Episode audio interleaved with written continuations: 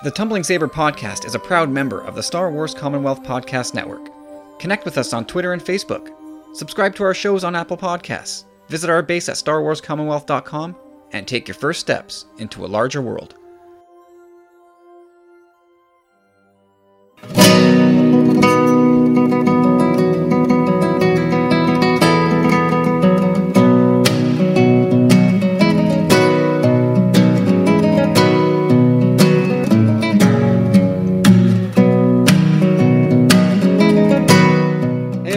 Welcome back. It's time for episode 188 of the Tumbling Saber podcast. I'm Kyle. And I'm Corey. Welcome back, everybody. Hope you are all doing well. Uh, originally, there wasn't going to be an episode this week, um, but uh, with the awful, untimely, tragic passing of our friend Steve Kirk from San Diego Sabres radio podcast, uh, we thought it was only right for us to uh, to get on here, uh, pay our respects, and pay, pay tribute to just uh, a wonderful guy who is already dearly missed among among fandom, amongst our community. Uh, so we're, we're gonna we're gonna get into all the Star Wars news in a few minutes. Uh, but first, Corey, we're gonna spend spend a little bit of time here, uh, spreading some love, paying some love and respect to Steve, because uh, you know what, he deserves it. He deserves it. So, with that said, um, Corey, what what uh, what comes to mind when you think of Steve? Generosity, uh, empathy, consideration. Yeah, those are those. Yeah, those are pretty good descriptors of Steve. Like generous for sure. Like he was he was generous beyond beyond reason, more than anyone had any need to be. Yeah, it's it's so true. Like just as an example, like last year, this this is crazy, man. Like last year, I was going through a bit of a rough time, right? And I never really said too much on the podcast.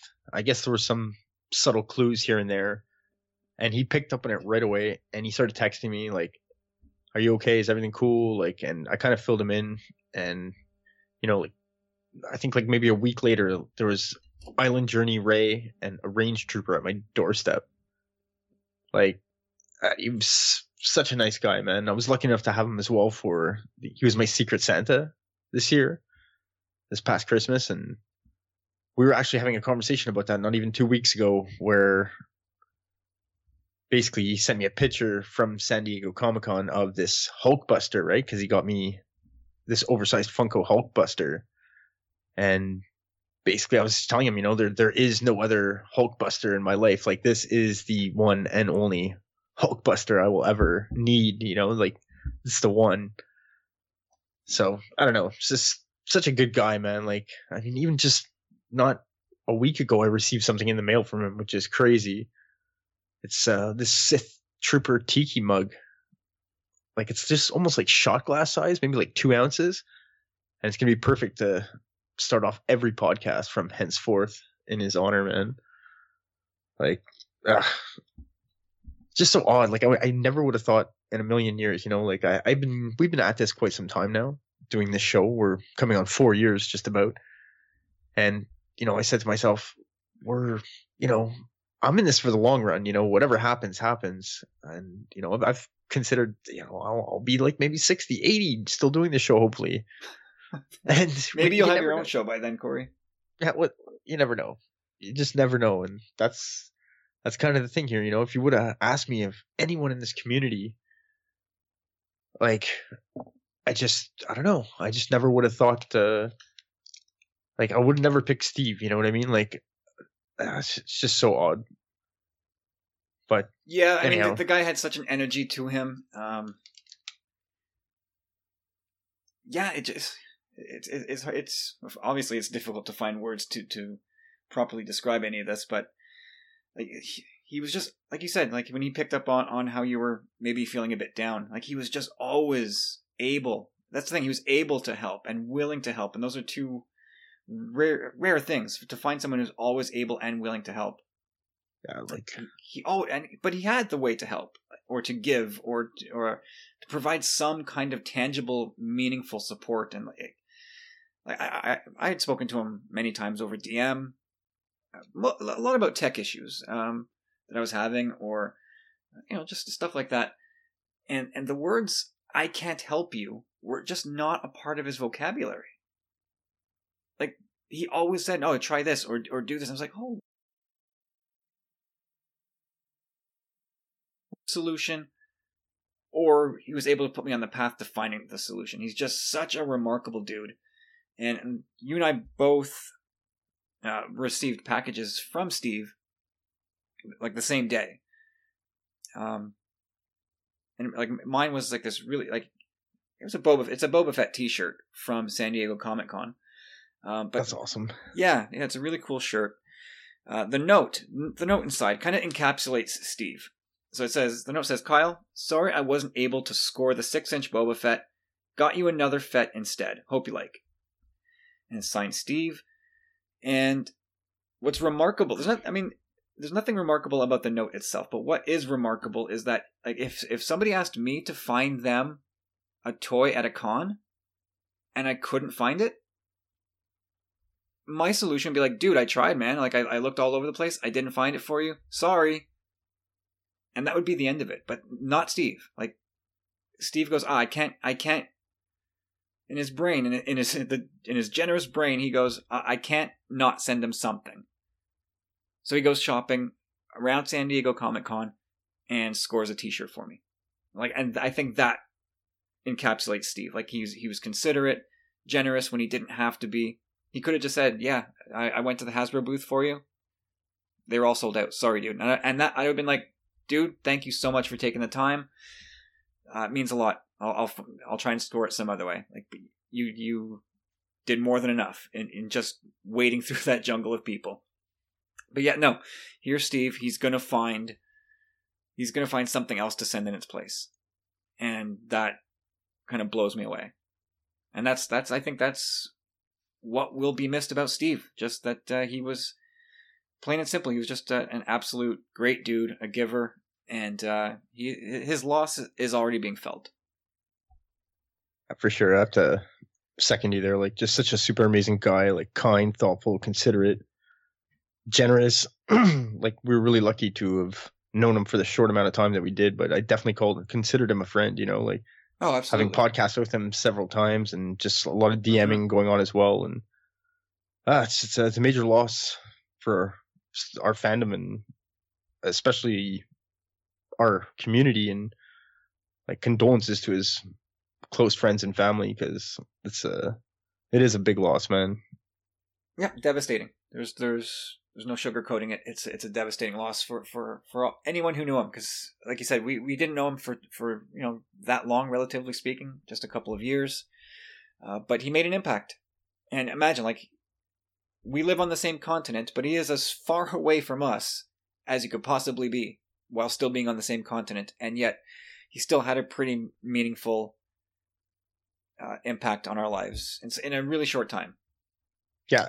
you know, I, I just wanted to, I was thinking about this prior, and, you know, I always thought to myself, if there was one person, not necessarily that I want to meet or whatever, not saying that Steve's the best or, or whatever, but I always thought that if I was ever going to get a chance to meet anyone from our community in the Commonwealth and all that stuff, I, I figured the the probability of meeting Steve was quite high. For some reason, I I don't know. I just had a feeling like you know uh, he seemed to like to travel and he had the means and like we want to head out that way at one point. So I don't know. The stars were aligned in that sense, but uh, I guess not. No, sometimes destiny has other plans, and you can't argue with that. And you you play the hand you're dealt, and this time we got a shit hand. And uh, but you know what? We have to we have to celebrate the fact that we knew him at all. We are lucky lucky to have known him at all. Um, we're better for it, and I guess uh, all we all we can do is just you know cherish the time we did get to spend with him in, in the electronic way that we have, and uh, remember him in, in that way, and, and I guess honor his legacy. So that's it. Uh, not to belabor the point, but uh, you know, he's uh, you know, he's he's gonna be awfully missed. So Steve, rest in peace, my friend. You have earned it. Yes, sir.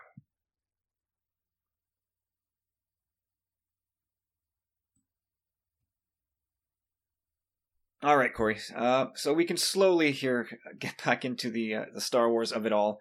Um, I guess we'll we'll go back to the to, to the well here. What's uh what's going on in your collection? Well, Any- anything new to report? definitely.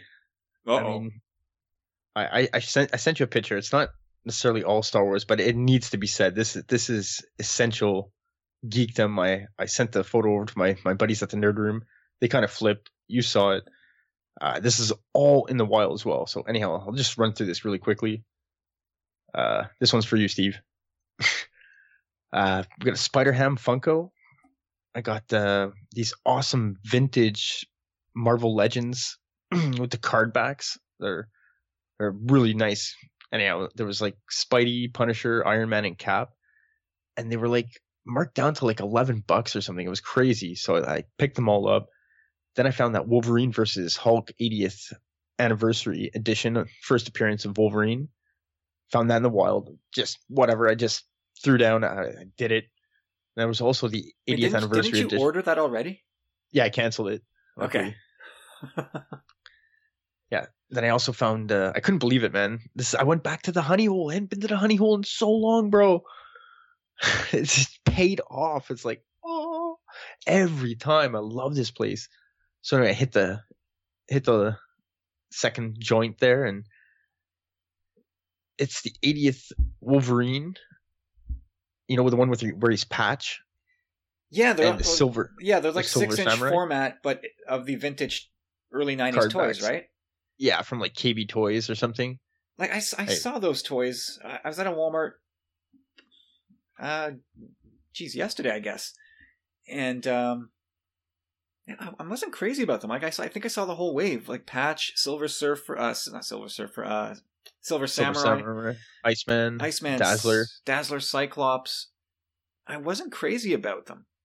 I like the Cyclops because I had that. Yeah, I remember we had the three and three quarter format.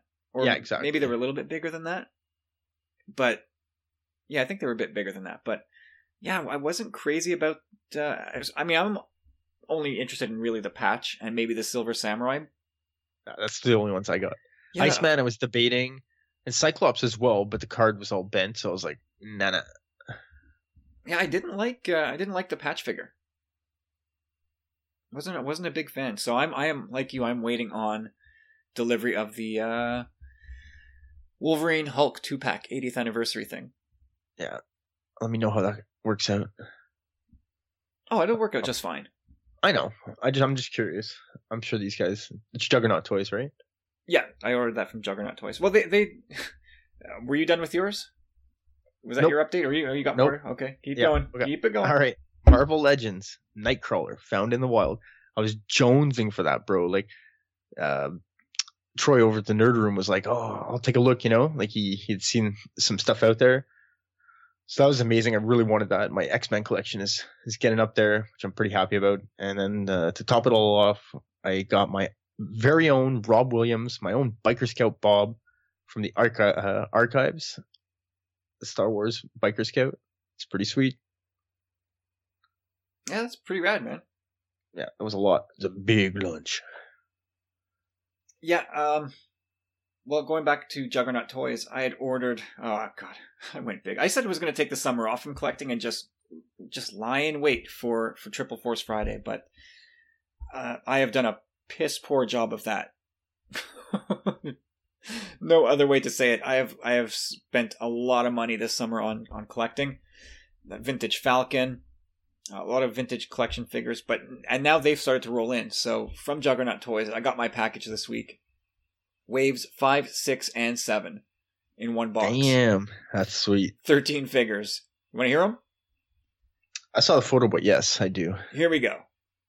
I wasn't really. I wasn't really asking you. I was asking. You know, you're, I, I was setting it up so that you would say yes. Tell me, so that I could tell the listeners who don't yet know. Come on, man. So, in Wave Five, I had Empire Strikes Back Vader. I had Hoth Leia, and Echo Base Han, and Jedi Knight Luke from Return of the Jedi. This might be my favorite wave of all time. That's pretty sweet. That's a great wave. amazing figures in this wave. The card backs are generally uh, really awesome, but just I, am like the best. The Hoth Leia is just amazing, so good. Jedi Knight Luke, so good. Um, wave six was Lando from Solo, Captain Phasma, Chewie, a Praetorian Guard, and a Stormtrooper with the Rogue One card back. And then the wave seven is uh, Luke from Crait from The Last Jedi, R2D2, a New Hope style, um, an Imperial tank commander from Rogue One, and a Rogue One Death Star gunner. So that is 13 figures. That's crazy. Added to the uh, pile of the growing pile of vintage collection toys I have going in my house now. Just piling up, waiting for me to figure out what to do with them. It's kind of, kind of ridiculous. yeah, so that's been a hefty update, and uh, I've got more coming from Juggernaut Toys. if you can believe that. They are just waiting on. It's a three pack of Jabba's skiff guards, and also, I think there's a clone trooper that I have on on hold, an, an elite clone trooper, and finally there's a Gamorrean guard. So That's those, cool. yeah, those are supposed to be coming in the next couple of weeks. So I'll I'll keep an eye out for that. I'll send more pics when I do get those. But I'm looking forward to it, man. The collection is uh it's growing when I said it wouldn't.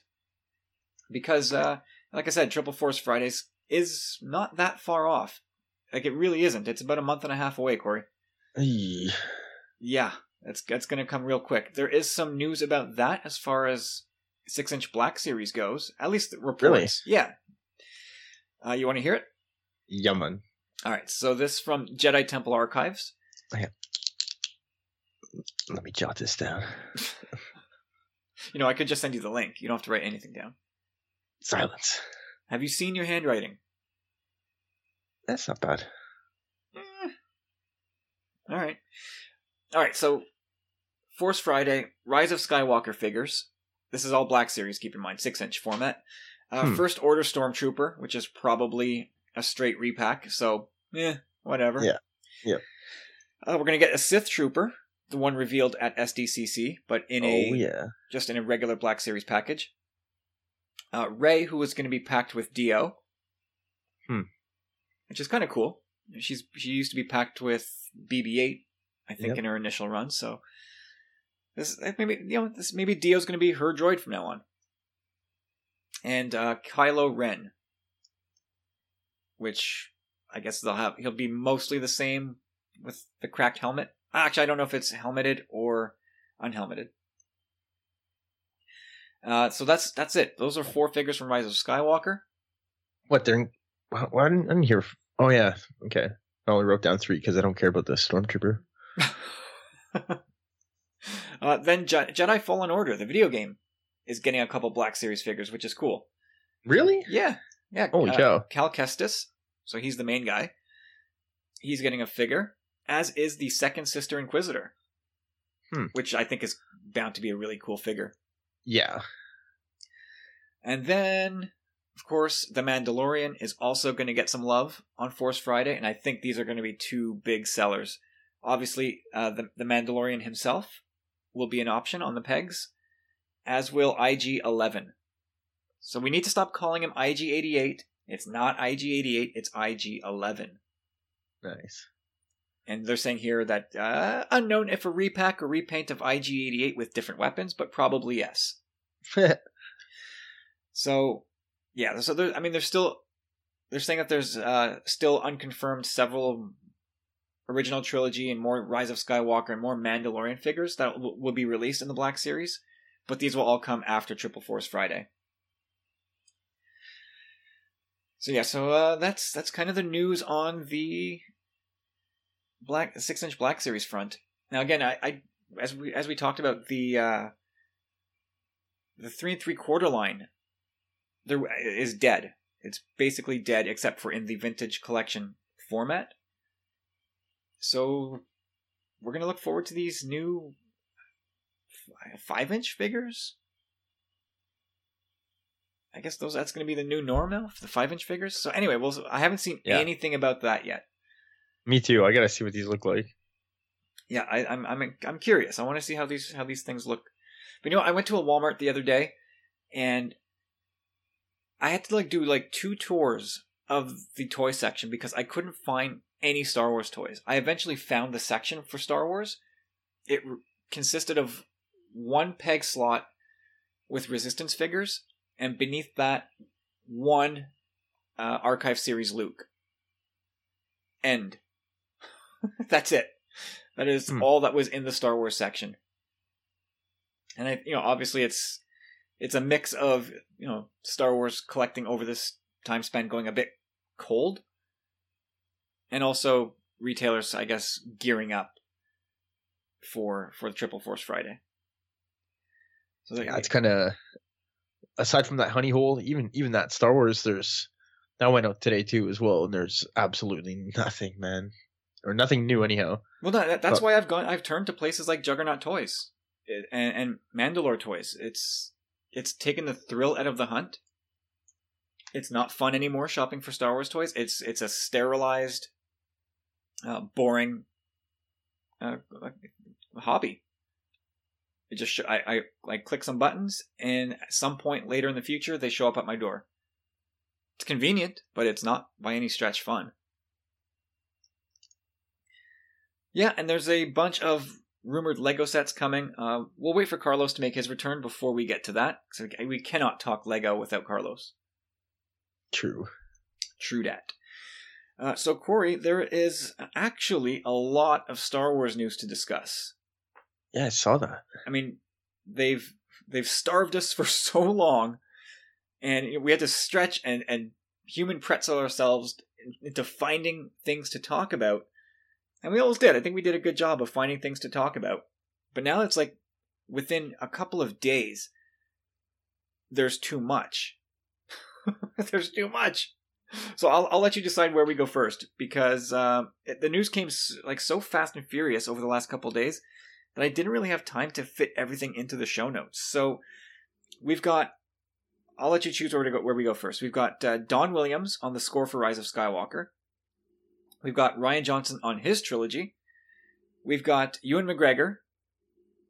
We've got Benioff and Weiss. Where do you want to go first? Let's go Benioff and Weiss. All right, so Benioff and Weiss. Uh, so this, I, I, thanks to Rick for dropping this in the Facebook group. Uh, so he dropped a story from Slash Film, who was, uh, and they were sourcing the Hollywood Reporter, and the headline is Benioff and Weiss may not write scripts for all of their new Star Wars trilogy.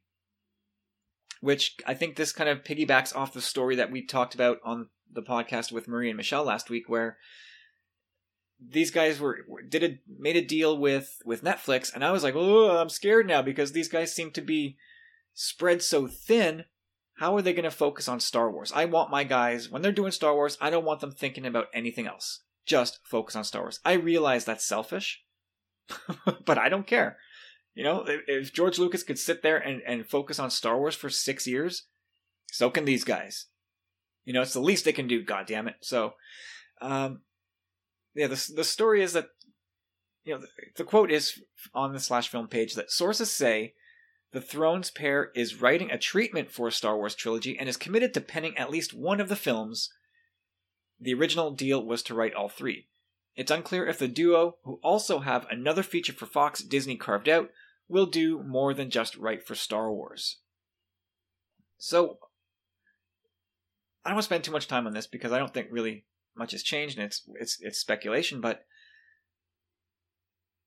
what, are you thinking about this corey like these guys we thought were going to be front and center writing a star wars trilogy front to back now it sounds like perhaps they're backing off of star wars and spreading their wings into other projects does this make sense to you are you happy about it what, what do you got to say Oh, I'm so confused. It's it's so confusing. I, I have no idea what Disney is up to. I'm starting to wonder if they know what they're up to. Like things things are getting out of hand with all the news that we'll get to as well.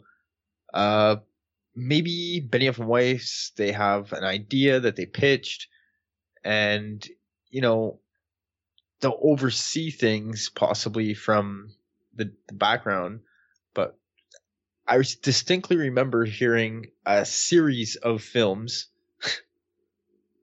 and now they're kind of backtracking that. So I don't know. Something is kind of up, like you said, spreading themselves thin, uh, backing off a bit, maybe letting their idea, like maybe being producers or something like that on the show, producers and somewhat writers, creators whatever you want to call it. I don't I don't know, but it's it's very confusing, especially seeing as how this is supposed to be the first project at hand, which Post- we've also been told. Post Skywalker saga, right? Correct. Yeah. So again, from from Slash Film, I think who wrote this one, just so we know who to yell at. Ben Pearson, we're coming for you. Um, okay, just kidding. Um, it's it goes on to say again, since the initial announcement from Lucasfilm said the pair would be writing and producing each movie in their series. This is the first time we've heard that Benioff and Weiss are writing a treatment for three films and may not actually write the scripts for all three entries. It's never been clear if they'll direct one of these movies, so that aspect remains as murky as ever. So I don't know. It's it, you're right. Like the the initial report, I think was pretty clear that they will write and produce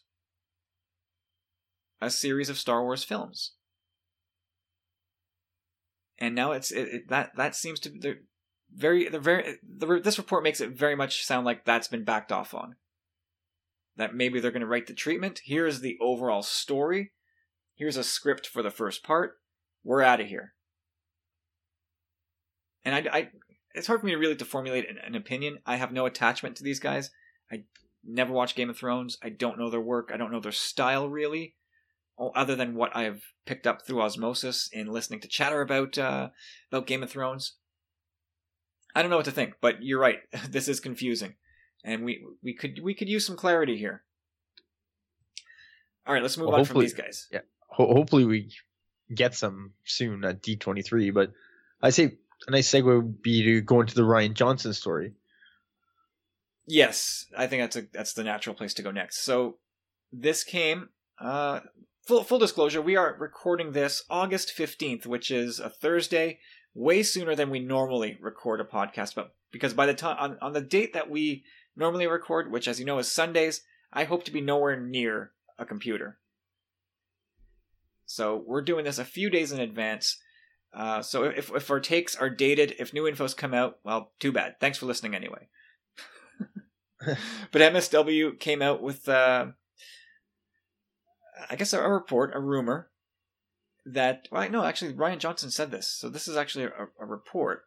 Rian Johnson told the Observer, "I think that the fun and challenging part of it is to dive in, figure out what's exciting, and then figure out what it's going to be. We're doing something that steps beyond the legacy characters. What does that look like?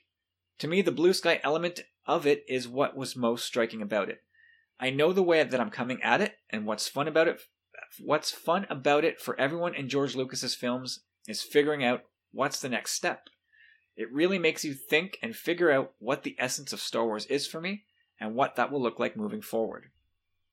So, I mean, there's going to be we're going to have lots of time to reflect on this down the line, but first first of all, I thought YouTube canceled this. I I, I could have swore that YouTube told me this trilogy was canceled, that Rian Johnson was already relieved of his duties, we seem to see tweets every week as we record that says that, that very thing. So oh, I, again, Corey, the word of the wait, day wait, is, wait. what this what, just in. What do you see? you're not going to believe the. This is uncanny. Is this a coincidence or is this ironic? When I'm seeing the news right now, he's he's done. Disney's done with him. Trilogy but over. This report just came out today. Like, when did he talk to the Observer? this is so recent. Like, and, and now he's fired again. Oh, it's done. It's over. Oh my god. Would they just. This is so dumb. I'm so sick of the soap opera. It's Sorry, YouTube. Man. You were right. You you guys were right. well, until that happened, eh, it was it was at least confirmation from the man himself that he was still working on his trilogy. Oh yeah, it's, yeah. It's, it's it's still it's still happening. So he hasn't quit. He hasn't backed away. Disney hasn't sort of discreetly shown him the door. It's all going as planned. how, how does it make you feel? Are you are you still super gung ho for Rian Johnson? Oh hell yeah, Yeah. Yeah. Rian's my boy. Like, super excited to see Knives Out. Just see what he's you know his uh, little side project, but definitely excited to know that he's uh, getting into this, saying words like you know trying to figure out what the essence of Star Wars is, uh, what what it is, you know, and to have fun with it. He seems confident, so I really like his approach. Uh, again, it's still very confusing. If he seems so entrenched in his project, it just really butts heads with our previous piece of news, you know? Like Benioff and Weiss, they don't know what they're doing. They're backing off. They're doing this Netflix Well, I, thing. I, I'm sure they know what they're doing. Yeah. we we don't know what what they're doing. Anyhow, I, I hope Disney or Lucasfilm, whatever it is, they paint a clearer picture for us because I don't know. I just want to know what their intentions are. Like, I'm, it's very confusing at this point. Like, these these pieces of information seem to be the opposite of what we actually know.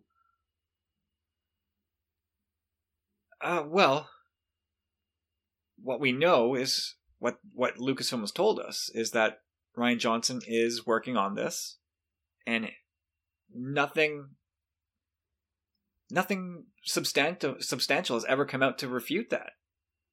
No, but what I'm saying is that that that part's true. But what I'm saying is the whole Benioff and Weiss thing, saying that they're going first and making their series of films. and now it's Oh. maybe one film and you know like like i said like rian really seems to be uh hands on at this point like starting to really write Well, he, he mentioned like the blue sky element of it. So to me, it still sounds like they're spitballing and, and figuring out like this, this the process of what figure out what the essence of Star Wars is. I think I think that process takes a long, long time.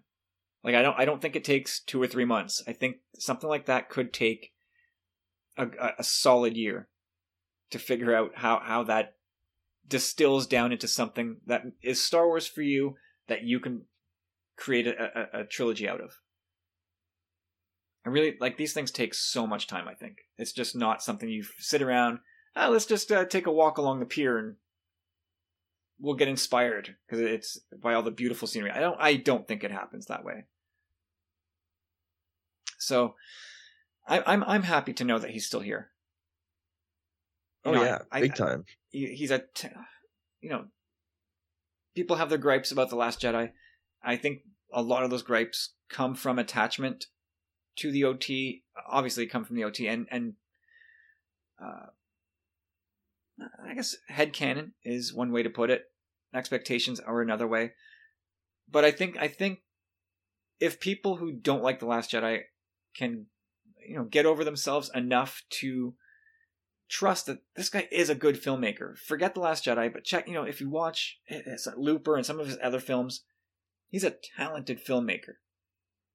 And so if, if he's going to be able to play in the Star Wars sand, sandbox and have his own ideas completely untethered from from the Skywalker saga, I think there's a I think there's a chance of getting some really compelling movies. I don't oh know. hell yeah yeah, I mean they're going to be it, it's going to be different for sure. It's going to be really really different from what we're used to as in terms of Star Wars. But I I, think that's exciting. I think getting something completely new is what Star Wars needs.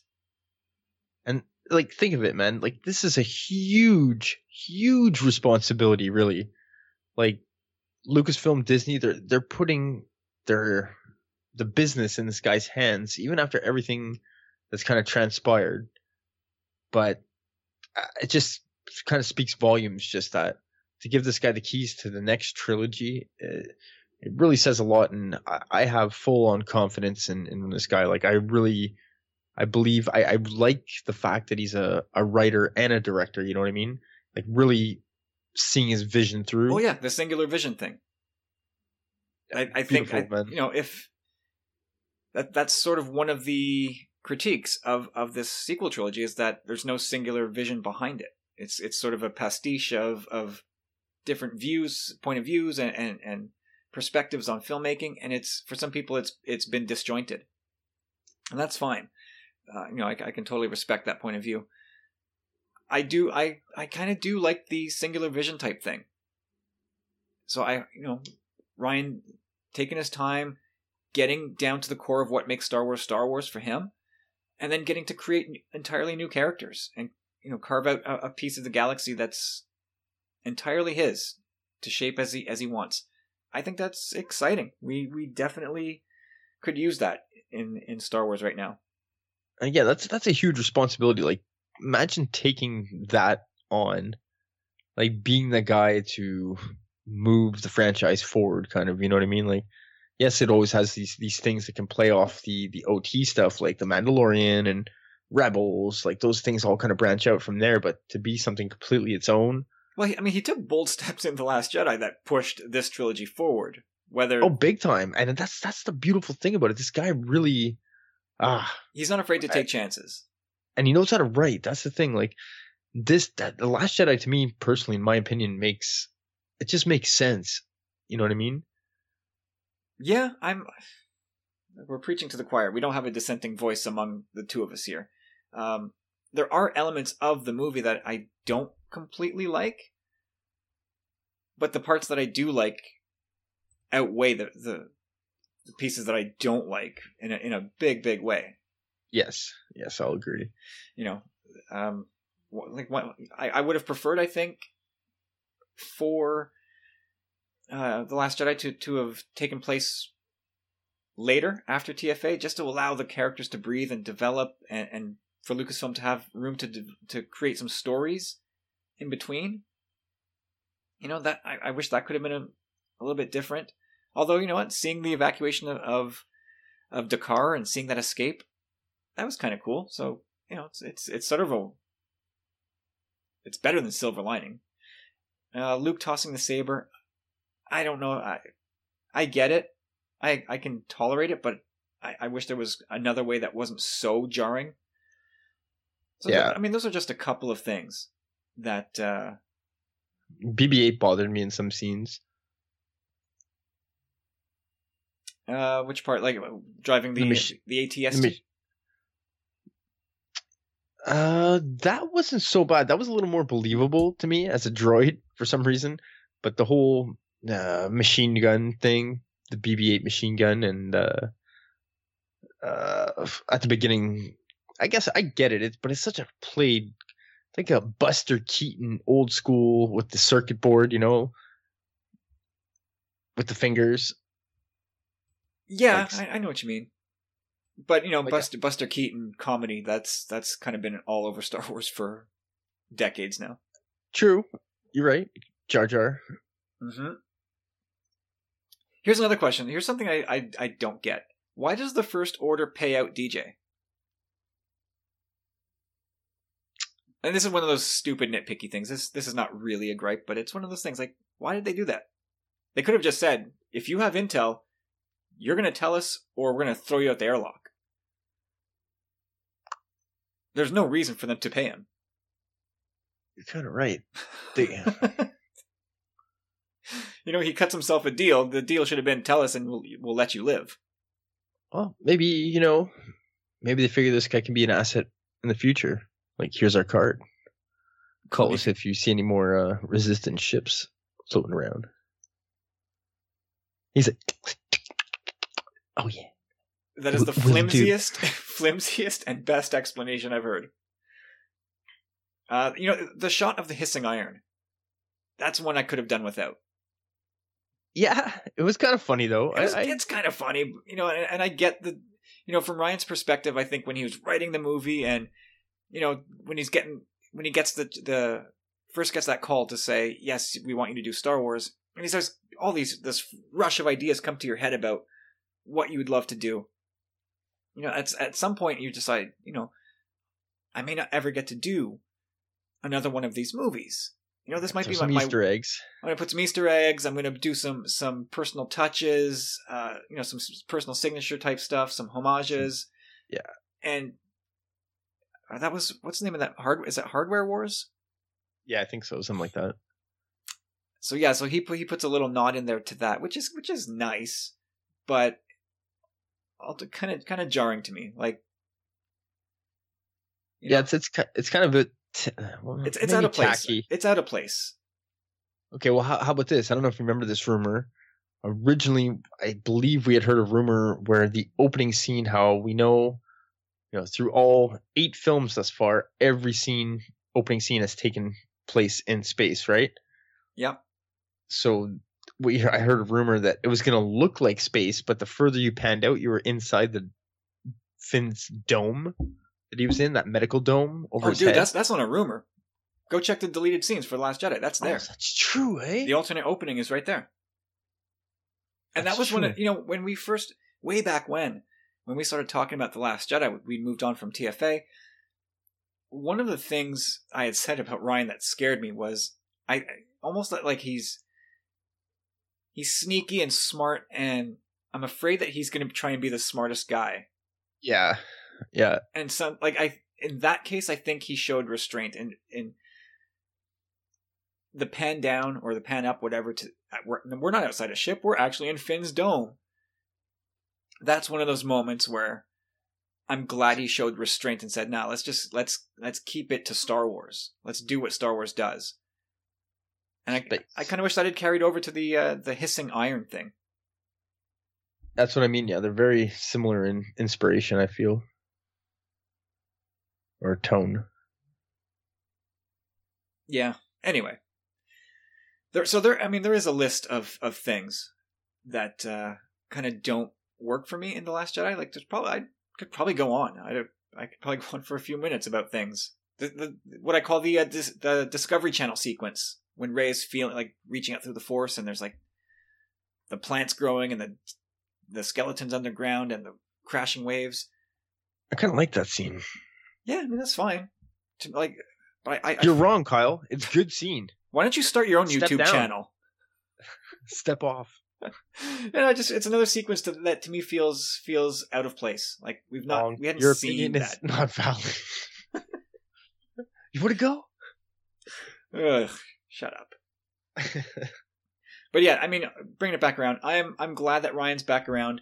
For one, because he's talented, and I think that Star Wars will, in the end, benefit from his creativity. In a in a section or in a self-contained universe unto itself, um, when he's not shackled by expectations and headcanon tied to the OT or the Skywalker saga, only good things can happen. And I think that I think they will happen, and it'll be better if uh, hopefully people approach his series with uh, with with an open mind. No, I I hundred percent agree with you there, man. Like the haters, hopefully they can not really hate. I don't know.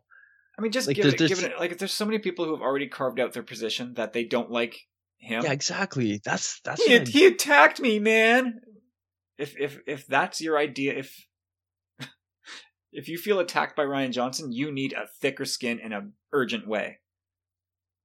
Or if I don't know, like if I guess if you really just didn't like the film, like maybe you just give it another shot. Like maybe again, like Kyle said, like go check out some of his other works, like Looper and the upcoming Knives Out. What else has he done? Uh, well, I think at this point, people have I, people have uh, have made up their mind about the Last Jedi. I think that I think opinion won't change on that movie for for years to come. That's true, but I hope that their opinion can. That I hope Rian Johnson's not necessarily like fully locked down with that opinion. You know what I mean? Like, okay, like you don't like the Last Jedi, but the director is versatile. You know what I mean? Sure. Give him a chance. And some people will. I mean, people are going to come crawling back people love Star Wars. They will come crawling back. They will check it out, and they might go gritting through their teeth, going, "Yeah, it's pretty goddamn cool." Uh, sorry, man. Like I, I like your work. You you did good here, but what but the thing you did over there is still crap. That might happen, and hey, look, if it does, great. At least somebody got back on board. But yeah, I mean, I don't think this, and this expands out to the Benioff and Weiss guys too. Like once we're done, like in five months from now, when we're through with uh, the Rise of Skywalker and the lion's share of box office dollars have been reeled in, you know, we're gonna it's it's in the rear view. It's gonna be a real weird time for Star Wars. We'll be we'll we'll be into the Disney Plus era. Um, we'll be now looking ahead to these Rian Johnson and Benioff and Weiss movies, and uh, I wonder how many people are going to stick around because those movies. It's it's going to be a weird time in for, for, discourse, especially as we get closer to 2022, and people sites start to wonder, well, how will these movies perform compared to other Star Wars movies? A, it doesn't matter, and B, they're just say it now. They're not going to perform like a Star Wars saga movie. They're not, these things aren't. It's not. We're not going to get two billion dollars out of uh, you know, the first Benioff and Weiss film. We might. You never know. It's the oh, first. You, you could build a hype around that. It's like the first new new Star Wars movie. Maybe you're right. The pre prequels. If they have, if they have fantastic marketing for it and it just looks out of this world, maybe people come flocking back. But I like I still I still stand by what I've felt all along is that once this trilogy ends, this once this nine part series ends, I think a lot of people are just gonna back away. They're just gonna walk away from Star Wars and go, "This is fun. It's been a fun ride. Um, I'll see you when I see you." Yeah, on to next film. Eh, and they might come back, but I, I I don't feel like Star Wars will ever be as lucrative as it is right now in terms of well, box office dollars. I I, I don't know.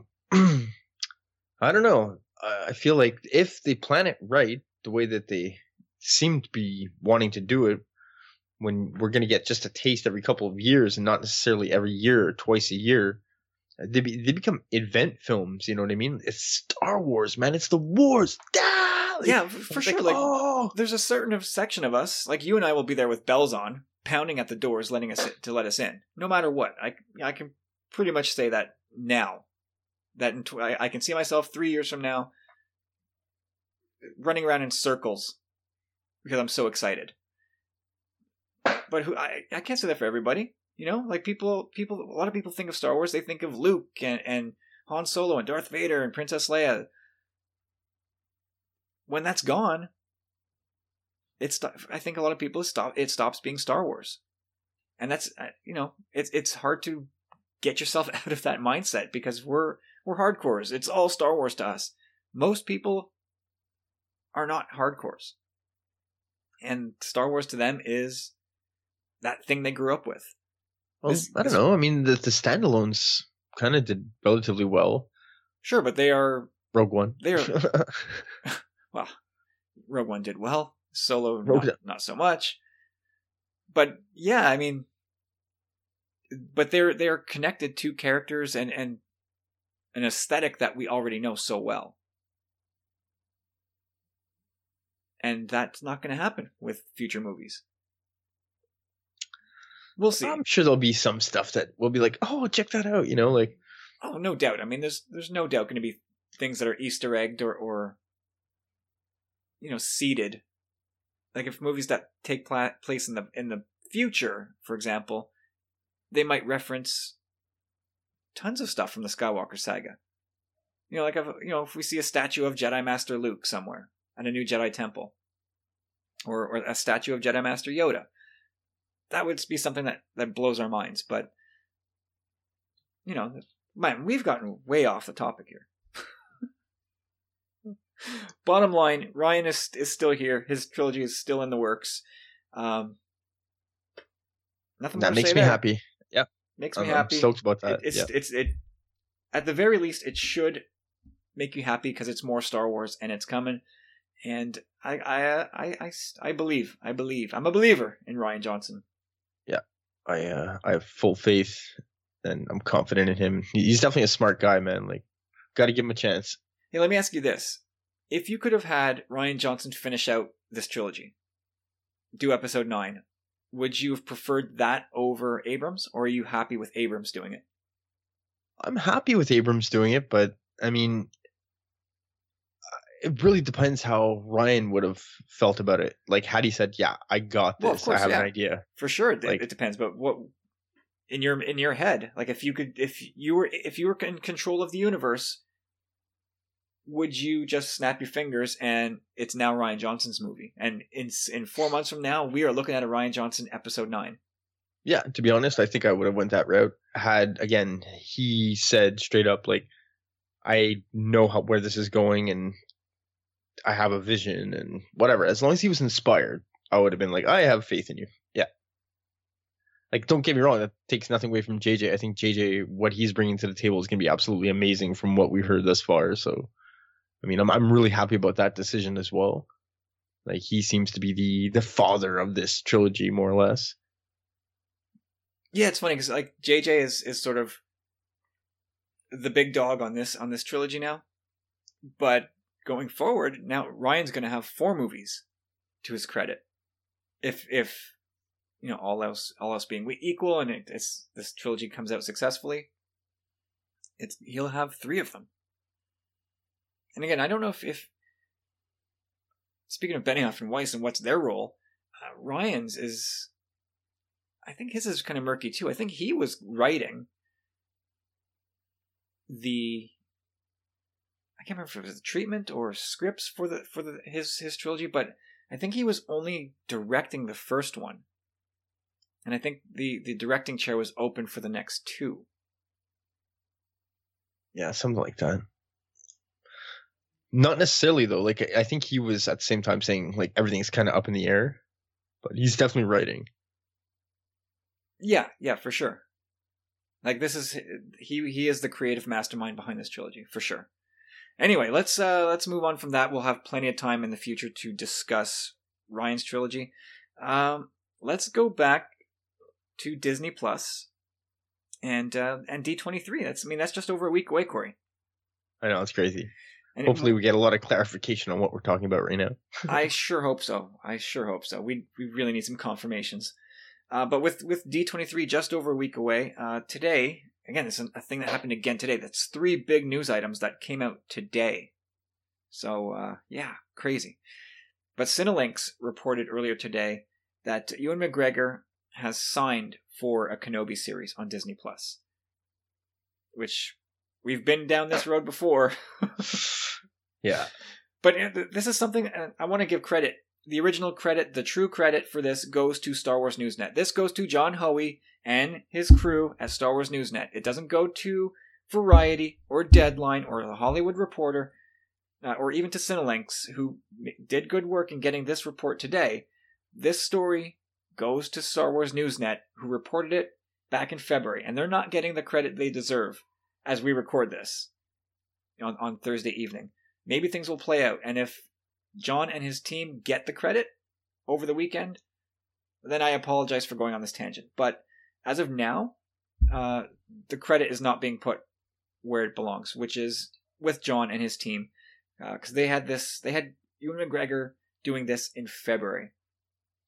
But it's like it definitely sounds like things are coming together now, and, and it's it's kind of perfect timing with with D twenty three just over a week away it sounds like an official announcement is is going to happen there, right? Because Bob Iger confirmed uh, not so long ago that uh, there was at least three. He said, I think there's. He, he talked about Solo. Uh, sorry, uh,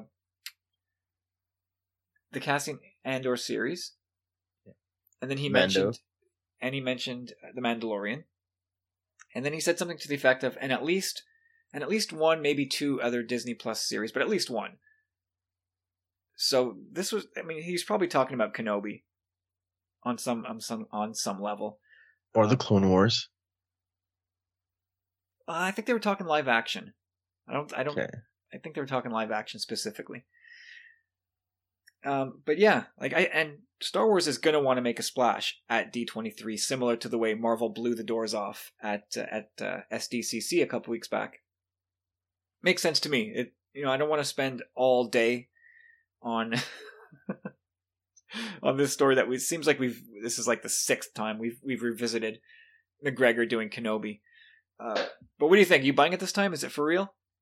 Ah, uh, it's been such a bloody roller coaster, man. I don't know what to feel anymore. Like I'm kind of immune to it. Like, yes, I feel exhilarated, but at the same time, I'm like, oh, it's like I've already been let down.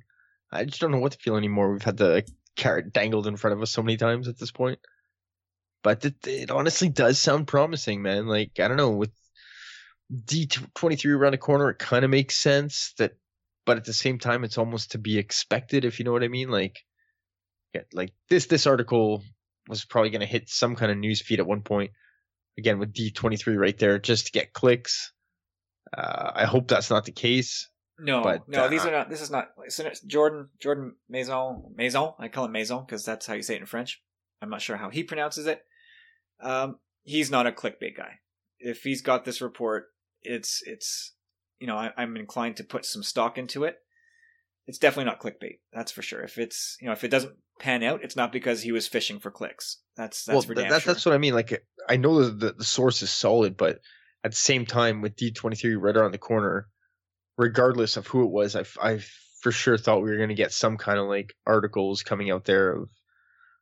But either way, like you said, this is a reliable source, so I'm super excited for it, man. And it's a good time for Disney to release it as well. It makes it just makes sense. Be like, okay, and the last bit of information we want to give you before November is we are coming with Obi Wan. Like, boom, mic drop. You know what I mean? Yeah, but uh, like, how pissed? How pissed do you think Lucasfilm Disney must be right now? That like this news is all over the place now. Variety, Deadline, The Hollywood Reporter. Those are like the three big industry trades in Hollywood, and they're all not confirming, but they've they've all got their own report saying yes, Ewan McGregor is in talks or has signed, and that this is this is happening.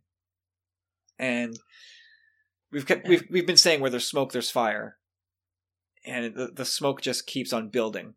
But this is I think this is about to burst into flames. Like I I'm in. Like I I think it's for real this time. And you know, come come D twenty three, I think this is the this is the thing, and this is what I'm saying. How pissed must they be? I think they wanted to have this be sort of like the big surprise at at at D twenty three, and this would just melt everybody's brain. And now it's gonna be like, oh, we've got a surprise for you. And we're like, yeah, yeah, do it. We know. It's gonna kind of for for some people, obviously, it'll be a, a, a surprise to see it official. But for you know, if it does play out, we're gonna go, yeah, we talked about this last week. You know what I mean? Like the rug was sort of pulled out from under them. They must be kind of pissed with that right now. Well, that seems to happen to them often often enough, so Like it's bound to happen. if if you I mean if you look back to SDCC, what like what did they, what was their big announcement from that? I guess Blade, right? Um, yeah. I mean, also the the other. I mean, Natalie Portman. Yeah, Natalie Portman as Thor. Like nobody. Like, I didn't. I don't follow Marvel news as closely as obviously as as as I do Star Wars. But I, I did. I don't recall anybody going. Yeah, I knew that. And I'm sure I know, someone must have, but I don't I, I, remember. I feel like it was kind of almost really last minute because from what I remember, uh, Taika Waititi was supposed to be doing Akira for Warner Brothers. Now that's been put on ice again, which is really upsetting. But it can wait. looks like he, it yeah, can looks wait. like he has a vision. Love and Thunder, man, I love it. Looks a little rock and roll or heavy metal, you know. listen, my queen, Natalie Portman, is going to be throwing around the hammer. Get out of the way. Move. I'm, I'm coming through. Yeah, no, uh, but I, I, yeah, I don't remember anybody. I don't remember anybody saying, ah, I, I knew this, I scooped this, I ruined the surprise. Like, I, I was absolutely shocked. I almost drove off the road when I heard that stuff. And and uh, the the blade reveal was a big one because they uh, what's I can't remember the actor's name now. Uh, Mayor Mayor Hala Mahershala Ali, who's he's fantastic. He was in uh, Luke Cage. He was one of the villains in the in season one of Luke Cage, and he was super. And I think he was in uh, True Detective, which I didn't watch, but everything this guy does is amazing. He's so good. So yeah, him being Blade was was a big mic drop moment, but I think for the most part those moments were preserved for SDCC. And unless Star Wars has something else up its sleeve beyond Kenobi, like the rug got, just got pulled out. And I think that well, you know, at least we have something to talk about. but it sucks for for a week from now where, we don't go, oh, and they did it, they confirmed it. Oh, trust me, at this point, I've really become, like I said prior, like immune to this. So uh, it's not going to mean squat to me till I hear it from from their lips. You know.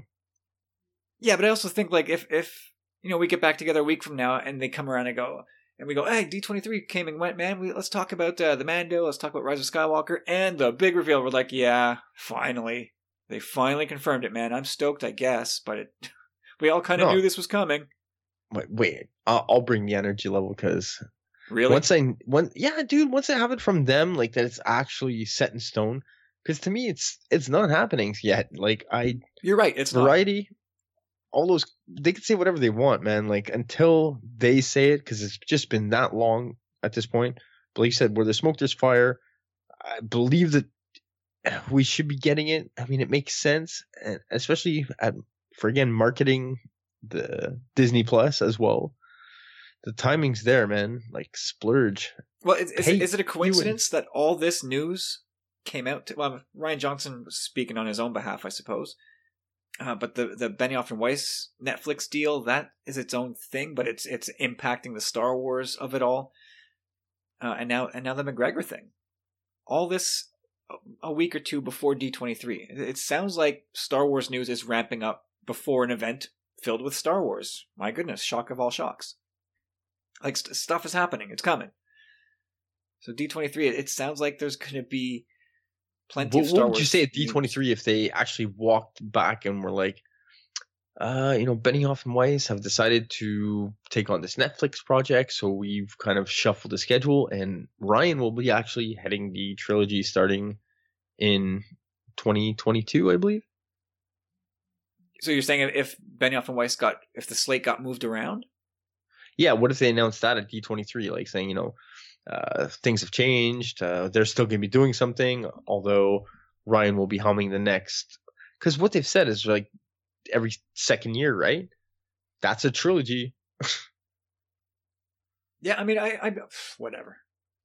We're still so far out from any of that that you could do whatever you want. Just just do whatever you want. If you if you wanted to switch it and make it for Rian Johnson 2022, fine, go right ahead. Anyhow, Obi Wan, yeah, I'm I'm like I said, I'm reluctant to really succumb to such hope at this point. Like I really want a firm confirmation, and then uh, yeah, then we can really celebrate. Yeah, I suppose you're right. I mean, I'm I'm I'm the skeptical one here. Like I'm usually the one that's like, nah, nah, nah, nah, nah. None, none of this is true. This is all BS. It's clickbait. But this time, I'm kind of giving myself over to this this time. I think that it's gonna happen. And if it doesn't, hey, guess what? We move on with our lives. How much are we going to complain next week if it doesn't happen? You can't win. Uh, no, no, I won't complain. If it if if I'll laugh, I will laugh about it and go like, "Hey, what happened to the Kenobi announcement? This was supposed to happen. Why didn't they do this at D23? When else were they supposed to do this? It it just it's so bizarre that they didn't do it, but uh, that's future Kyle's problem. All right, are we done with Kenobi for now? You, you, Yeah. you, are you still of the mind that it's better off on streaming than the big screen? Yes, just because we're going to get a longer tail. Yep. Yep. And Because uh, it, it, Kenobi at this point, because of his circumstances as as the hermit on Tatooine, it's got to be a quieter, character-driven story. Yeah, and I think they've. I mean, f- Solo's probably scared them off from doing the character-driven stuff on screen as well.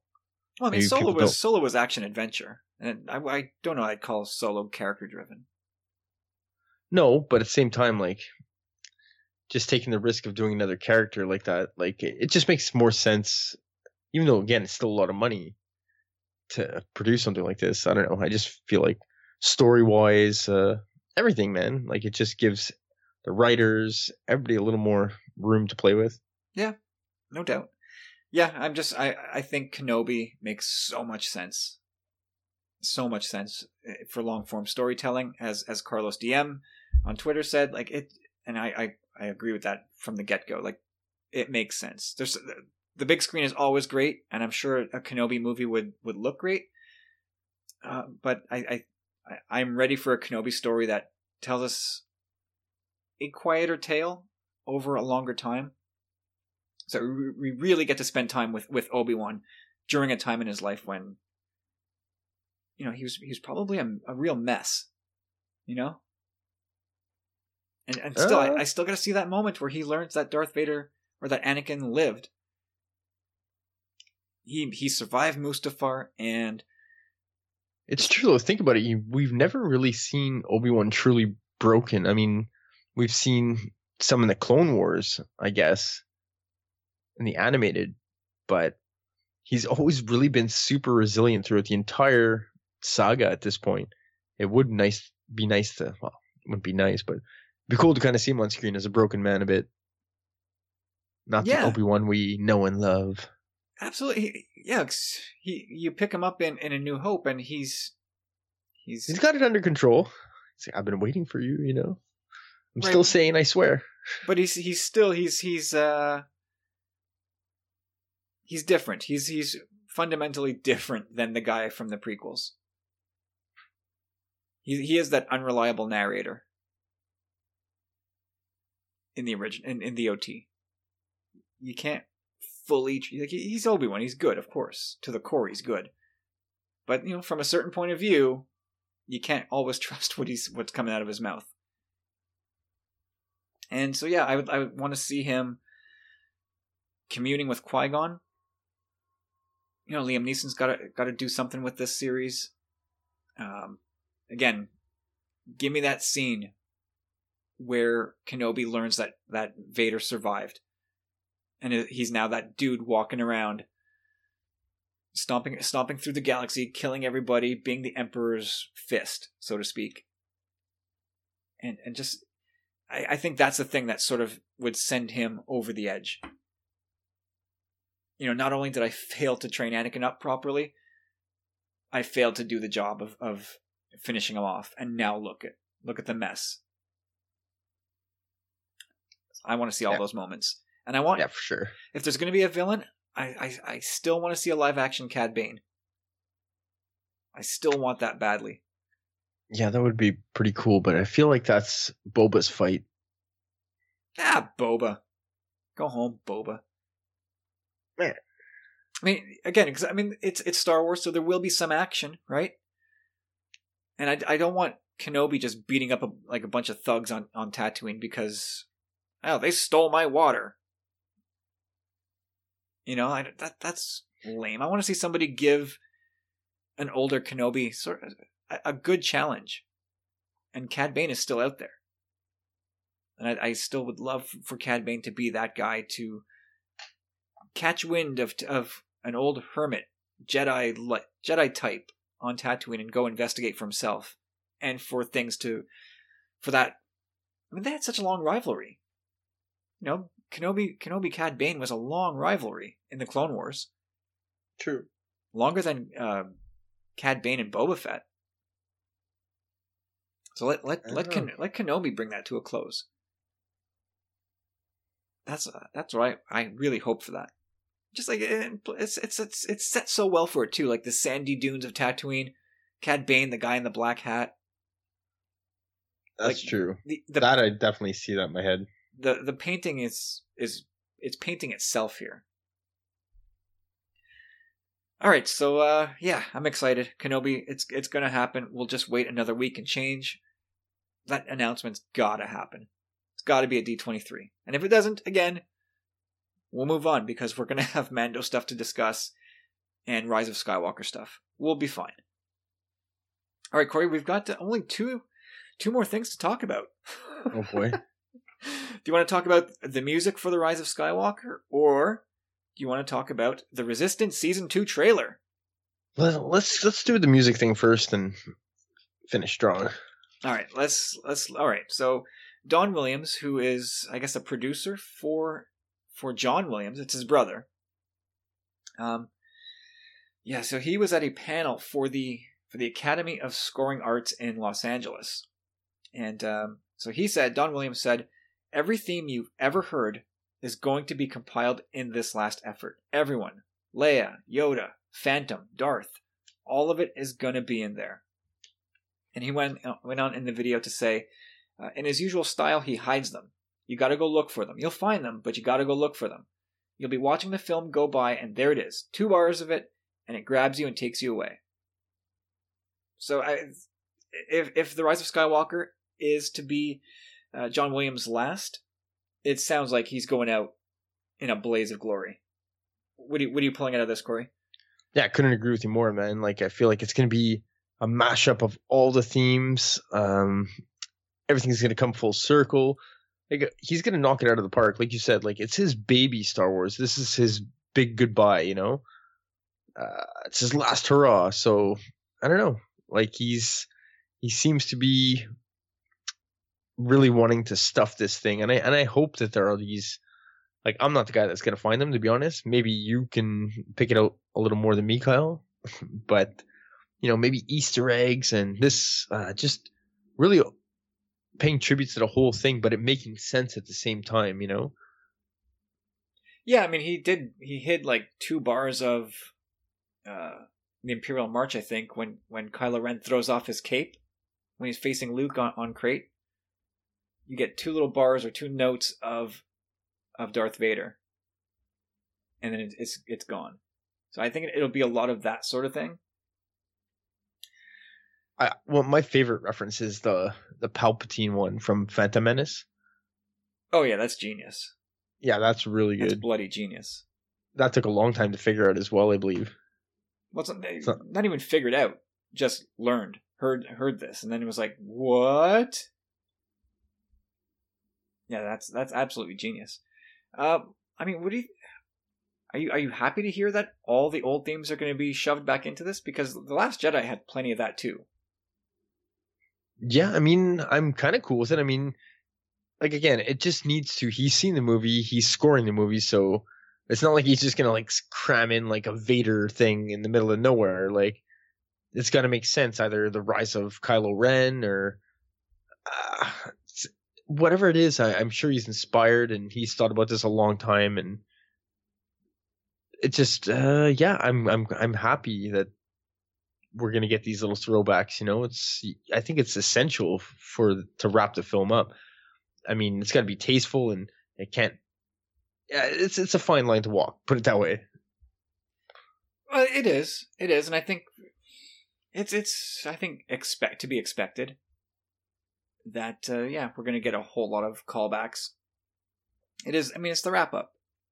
You know, it's, it's like Endgame did callbacks to almost all 21 movies previous. You know, and that's uh, to be honest, that's kind of the reason why Endgame is not higher on my list of MCU films, just because it relied so heavily on pre- previous stuff. So I'm I'm I don't want to say I'm bummed. It's it's the wrong word to use. But I, I you know I, have loved the Last Jedi soundtrack for a while, but I do acknowledge that is it's full of old stuff, and that's and that's partially behind why I love it so much. But I'm I do I I, I hope that that the Rise of Skywalker soundtrack is also equally loaded with new stuff. You know, I don't want to I don't want to hear like uh, jeez. I I don't want to hear all the stuff I've already heard before just because. You know, again, I maybe that's just me railing against nostalgia. Put it in where it makes sense, but I hope he doesn't lean too hard on it. And, I think Don Williams also he also said that you know they've they've already produced 34 minutes, and they they have to do 135 minutes. They and, have to do 135. Well, yeah, I mean there's there's 100 135 minutes of music to do, and that's, that's not good, yeah. I mean, that's not, and that that doesn't mean the movie is two hours and fifteen minutes. Like, there's not. But people are. I mean, people are getting carried away with this number because, you know, they're thinking that because 135 minutes of music is is what needs to be done. That means you know they're extrapolating. Yeah, going, yeah, the metric for this and the ratio of this. Yeah, so they're saying well, Rise of Skywalker is going to be three plus hours, and and it may be that. It, maybe that's what it is. But uh, the, the, the way it does that... seem long though, from what we what we've come to understand, like it does seem that it is more music than normal. I mean, I don't know anything about this this part of it all. I I, I know nothing. But well, that, that's why I saw. I, I'd seen something. I don't get don't quote me or anything, but it seems like it's a bit higher than any of the previous films. Again, I don't know how much music. Was, I don't know how much music was written in total for any of the previous movies. But what what people are doing is looking at the soundtrack, the CD of of of TFA and the Last Jedi, and then comparing that to the movie's runtime, which is the totally wrong way to go about it. That, that that's yeah, that's, big time. That's you're way off. You know, you're, you're way, way, way off. off. Way way off. yeah, don't don't compare the soundtrack to the length of the film and then go and so then 135 minutes must mean this. That that you're that's a those are that makes for wild guesses at best. It's just not how it works.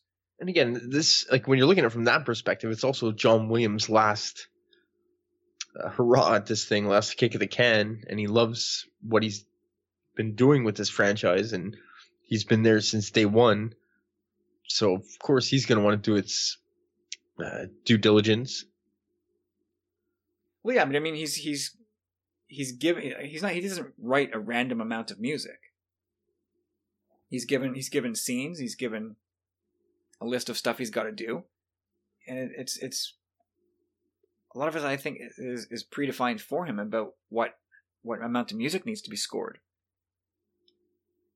But yeah, I mean, again, at, at the end of the day, this we're gonna get the soundtrack, and people are gonna go see see this Rise of Skywalker is three hours, and again, it's it's probably gonna be up there, but it's not like we can't make that determination today because of this news about 135 minutes of music. Unless you can, until you can find me how much music was written and recorded for TFA or TLJ, find that number, and then maybe you've got something.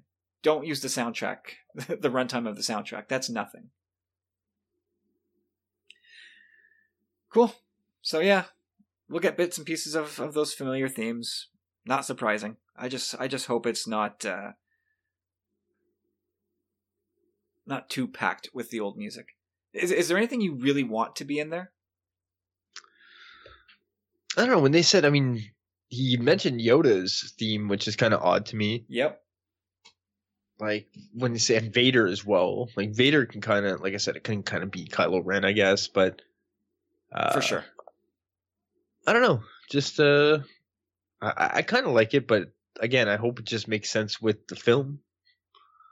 You're right. Like I'm, I saw Yoda's name in there, and I, I hope it's one of those things where it's it's the the two bar thing that, and then we move move along. I mean, the way that Yoda is dealt with in, in TLJ is just perfect, and the way like his his Yoda's theme kind of takes us out from Ahch-To as as the as the uh the tree burns. That to me that is just like a perfect end cap for for Yoda. So it, if Yoda's theme's in this in Rise of Skywalker, it almost means that he's going to be in the movie as well. I don't see any reason why you put Yoda's theme in the movie if, if Yoda's not in the movie, right? Yeah, exactly. And so I, I, we everybody. There's nobody who doesn't love Yoda, but I, I, I struggle to think of a way he fits into this movie. Uh, Phantom, I'm I, I imagine that means Duel of the Fates. Yeah, that's what I was gonna say too. That would be cool. That's the one I'm looking for. Yeah, that and I think that would be cool. There's a couple of callbacks to.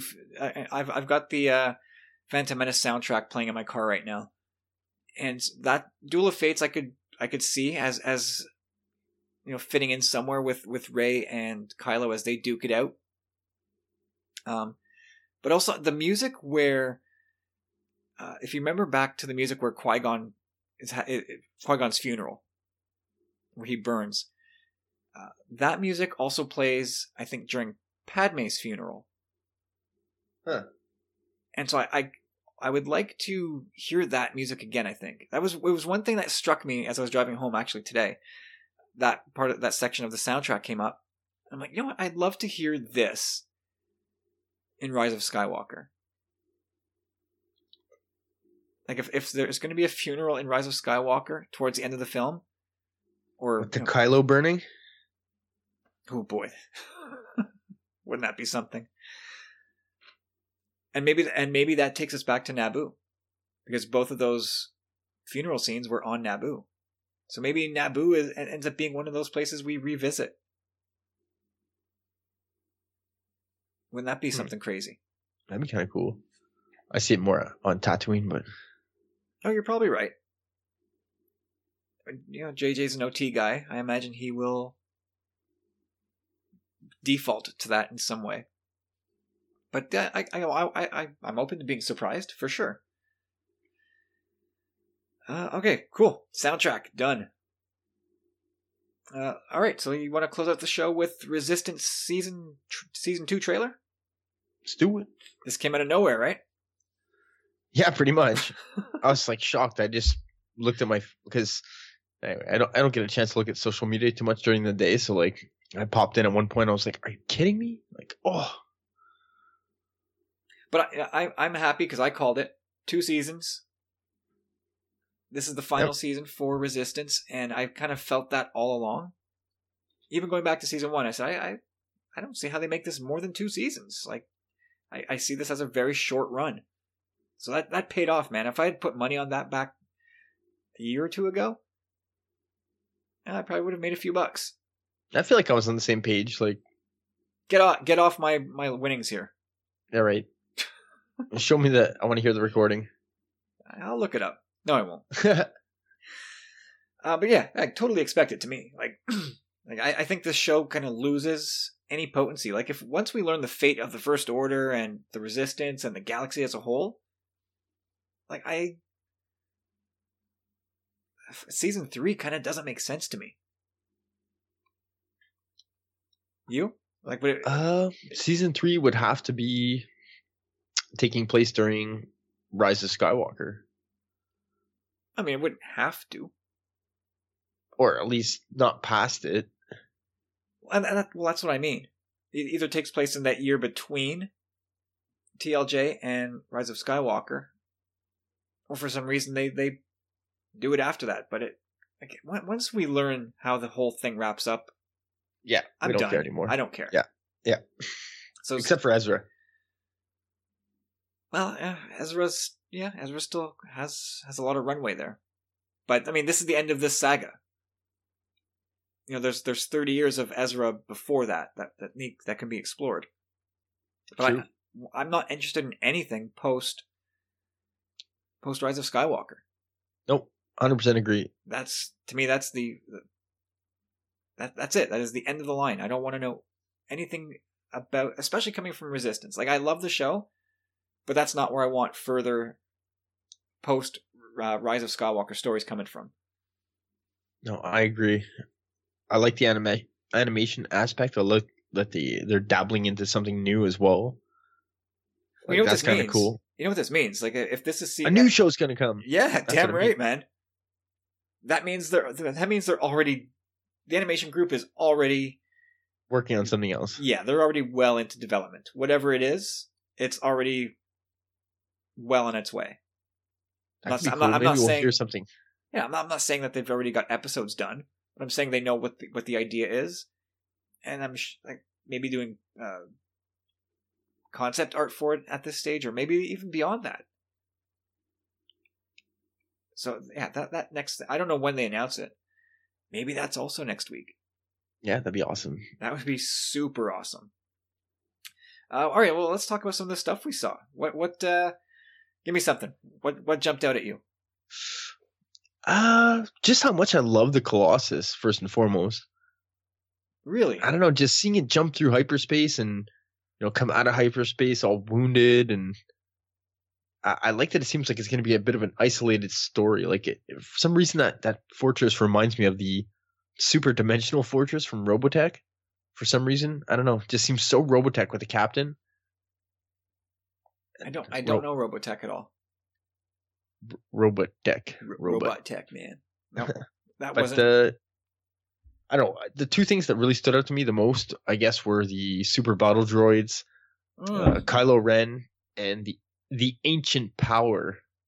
You know, I'm huge on that stuff. We Well, saw a lot sure. of that kind of things in in, in Rebels. Uh, the ancient power is very intriguing with those kids as well. Something's going on there.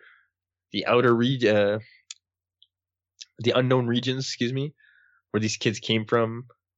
Uh, I don't know. I, I feel like maybe they're starting to shed a little light onto that area. Well, it's, saying, it's, "Hey, it's there's- appeared in like everything.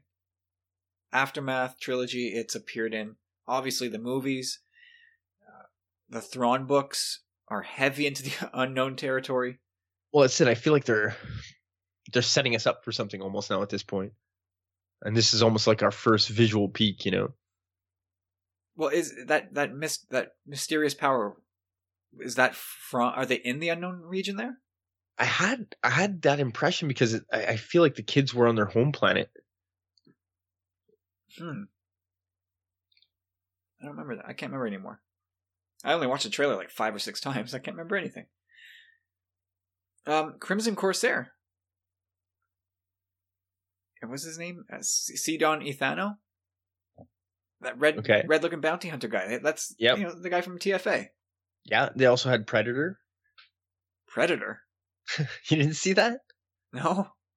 Like, look at the when they do the, the she's like bounty hunters are coming after you, which is kind of a cool thing too. I like that. Yeah, that's But we're gonna that's what they showed. bounty Crimson Corsair. Yeah, but they showed multiple bounty hunters, and I swear to God, one of them looks exactly like the Predator. That's cool. I missed that. That new Hutt. I put this on Twitter. Uh, please be Rotta the Hutt. Please be Stinky. Come on. That would be amazing, wouldn't it? That'd be kind of cool. He seems to, Giving hype phase on that big hug. yeah, Come on, you you, know Rotta Stinky the Hutt didn't uh he didn't grow up to be a total jerk like his dad. He also Eh. did, he, he didn't seem to be quite as huge as as like a regular Hutt. yeah. And he was kind of purpley, like it's kind of maybe he was actually zeros. Yeah, yeah, a little bit bluish coloring too, right? I have to go back and look at the uh, the file photos that I've got for of Rotta, Rod of the Hut as an infant. But he look, he was like he's like leaning back in like this lazy boy made for a Hutt, as opposed to it like a flat bed dais. Uh, so yeah, so the super battle droids. What is up? I don't know. It's kind of odd. It's super odd, dude. You feel like even the ones we saw in Rebels at that point were super duper old. Maybe Yeah, they like found these- the patent, or maybe they found just a lot of them Well, well preserved. I mean, is is this a small hint of what's to come in Rise of Skywalker? Because we, we heard rumblings or, or theories of uh, the Resistance getting its hands on a droid army, maybe via Lando. So I wonder if this is sort of like a a nod in that direction. But it, it was like I was like, whoa, whoa, whoa! Where'd you come from? What are you guys doing here? Like those those droids, assuming they they're not new new builds. Those those droids are like fifty years old. Yeah. Crazy man, that's crazy to see. I was like, wow, that's that was almost one of my biggest takeaways. Just the reaction I had to seeing those guys. And if it's if super battle droids are there, who's to say that Droidekas aren't there too, or or just B one battle droids? That'd be that'd be out of this world. It'd be absolutely crazy. Uh, but Kylo, he's got these the, the scar Corey. Yeah, so you know you know what timeline we're playing in at least. Yeah, it's it's well, how far down the timeline? I don't we don't know. I mean, we're it's TFA to TLJ, so I mean it's undefined, but we're talking about a few days, right? You know, it'd be nice if the animated would have like really portrayed the actual scar, just to defy the film. You mean like across the bridge of his nose, down his neck? Well, the the neck part works, but definitely across the, the nose. Well, that would have been that would have been controversial. You think? Absolutely. So, what do you think? Is it? I mean, I, I It looks I- awesome. Like I, I'm super down with the fact that, like you said, two seasons. I kind of love that.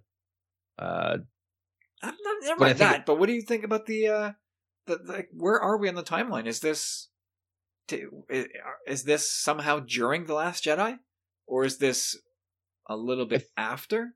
I feel like it's post Last Jedi, but th- that's kind of weird too because it comes out in October, right?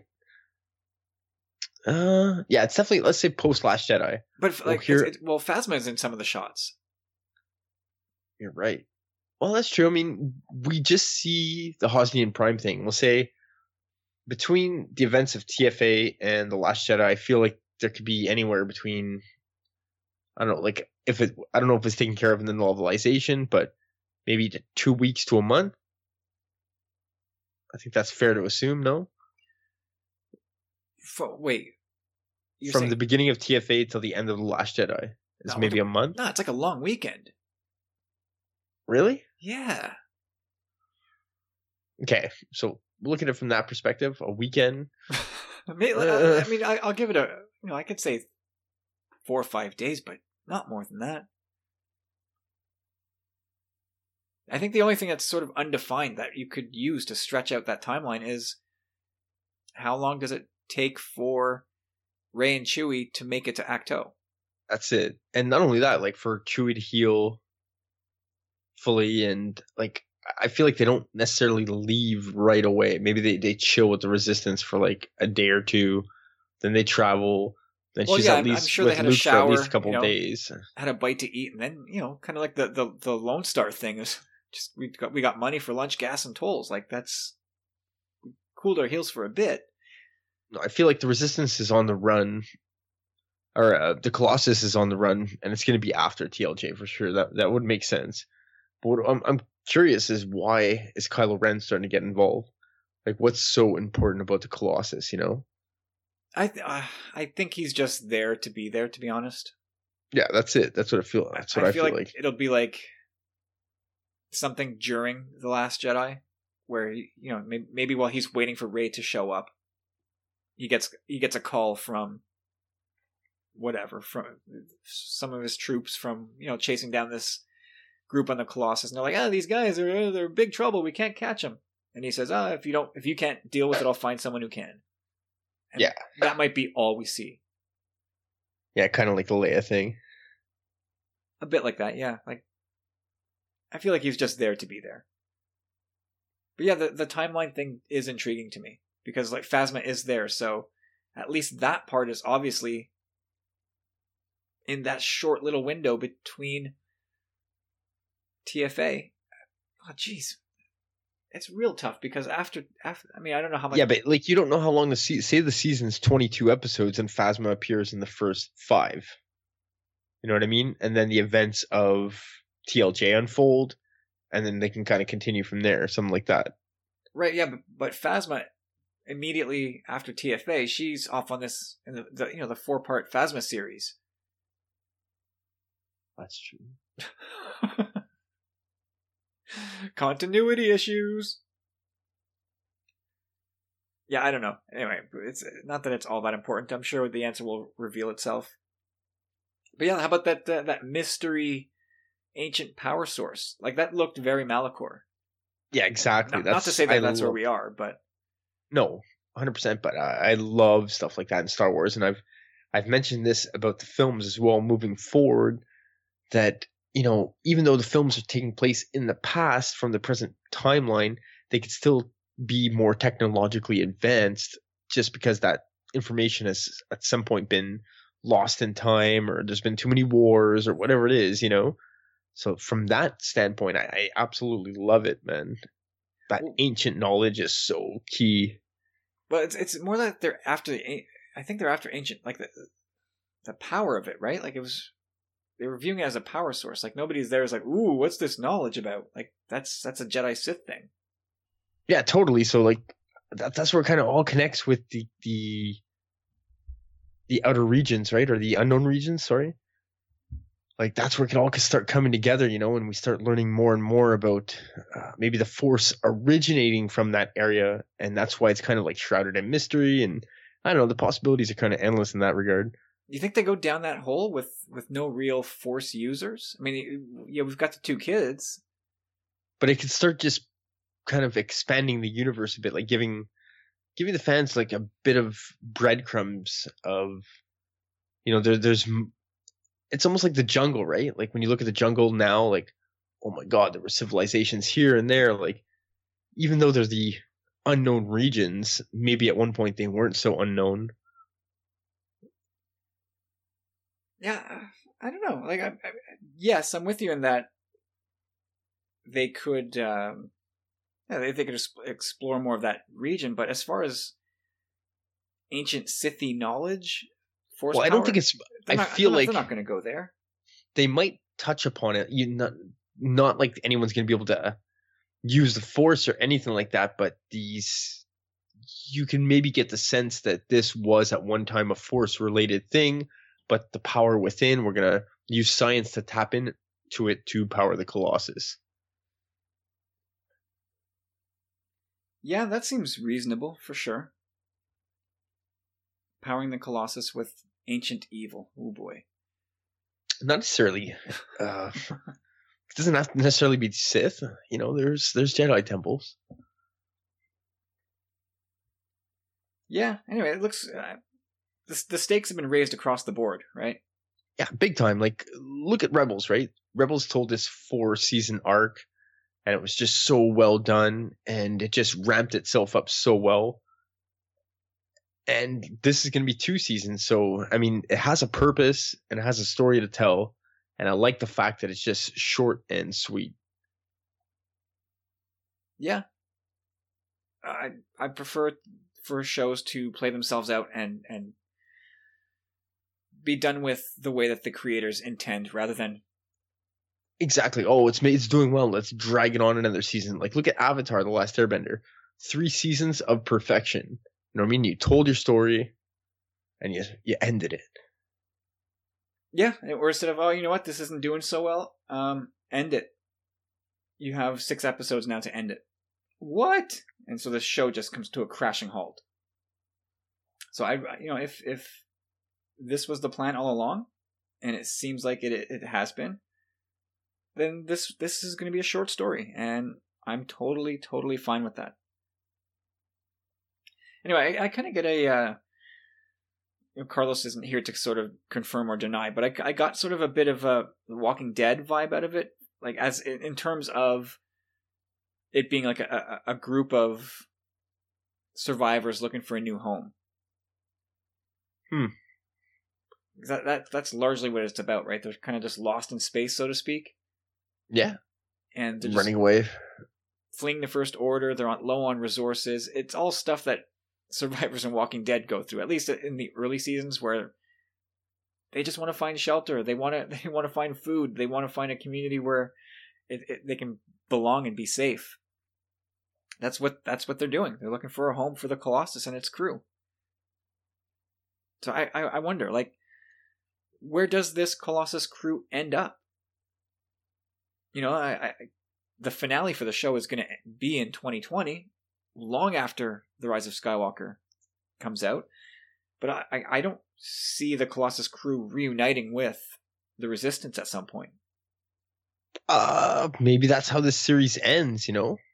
But that would mean because like, like that would mean that we get that Easter egg of the Colossus possibly in the last battle of the, the Rise of Skywalker. But it also means that people like because animated shows take a lot longer, much longer to produce than we think. Like I'm willing to bet that this show was signed, sealed, and delivered a long time ago. So they would have had to have known the fate of the resistance and who lives, who dies, etc. before they write that episode. Before they write the, the resistance finale. They have to know Not necessarily. Like uh, look how uh Tartakovsky's Clone Wars ended compared to the films. But those came out after the film. Oh, yeah, no, no. Uh, did they? Oh, I have it, it was right 2003, here. I believe. When did these come out? They came out before the film. Yeah, they came out before the film, but I think these were like, not, it was not like not very long before. Like it wouldn't shock me if Tartakovsky like if he knew. That's it. Like it's just that last like scene. It's just a nice little callback or whatever. But Well, it's like a call forward at that point, going Yeah. off to, going off to save Palpatine, right? Yeah, it's the battle. I mean, I guess they could do something similar, but uh, I, I, I don't know. I guess I wonder. I, I feel like this would be like this its own just- isolated thing. yeah, just finding their own place. Well, there's definitely something. I, I feel like there's got to be something more than just the survival of the Colossus, almost like, like for the Resistance as a whole, what they can contribute. Yeah, do you really th- do you really think you'll see the Colossus pop up in Rise of Skywalker? It'd be nice to see it in maybe like a, like a the way Rogue One handled the Ghost. I mean, I wouldn't say no to that, but I I don't see it. Do you? I can't confirm or deny. I can in a way, you know, like I just don't know how their this series is gonna go, but they they're gonna need all the fight they can bring in episode nine. So Yeah, I but I think you know for for J.J. Abrams, I don't think he looks at something like that and goes, "Oh yeah, let's let's put that in." I I I, wonder if he even knows what Star Wars Resist- Resistance is. I don't know. He's got kids. Yeah, that's true. And he likes Star Wars. I mean, come on. Do you really trust a guy that directing it to direct a Star Wars film that hasn't seen Resistance? Star Wars. I'm sh- I yeah, I I would I'm willing to bet he's never seen an episode. Mm, I would take that bet. I, I I would make that bet. I would be willing to say that he's never seen an episode. Come on, man. It's great animation. He's J.J. Abrams. Like he, this guy is busy every single day of his life. Yeah, but he takes time to enjoy cinema. It's his passion. Yeah, cinema. I don't know Come on. he's watching Star Wars Resistance. Looking He for. watched it. I don't see it. you, I, I love how you just think every everybody watches it, and then when you found out how many people watched Rebels, you're like, "Mwah." It was the whole world, so it was cool. it was not even close to the whole world. It was such a small, small, small number. Oh god! All right.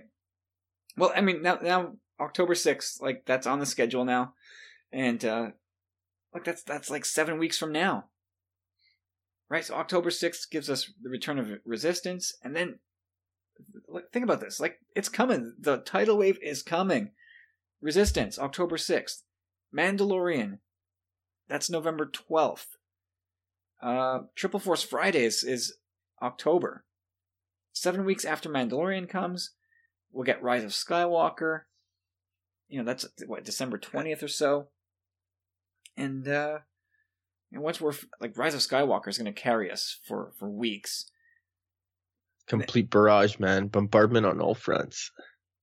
Yeah, and then and then and then we'll finish up with Resistance, I imagine, in the spring. Like that's the thing. Like we don't know how many episodes this final season will be. At least we don't know as as we record. I've not seen any confirmation on on season length, but I, I don't think there's any like, let's let, let's say because usually a season, the first half of a season will end before the Christmas break or whatever.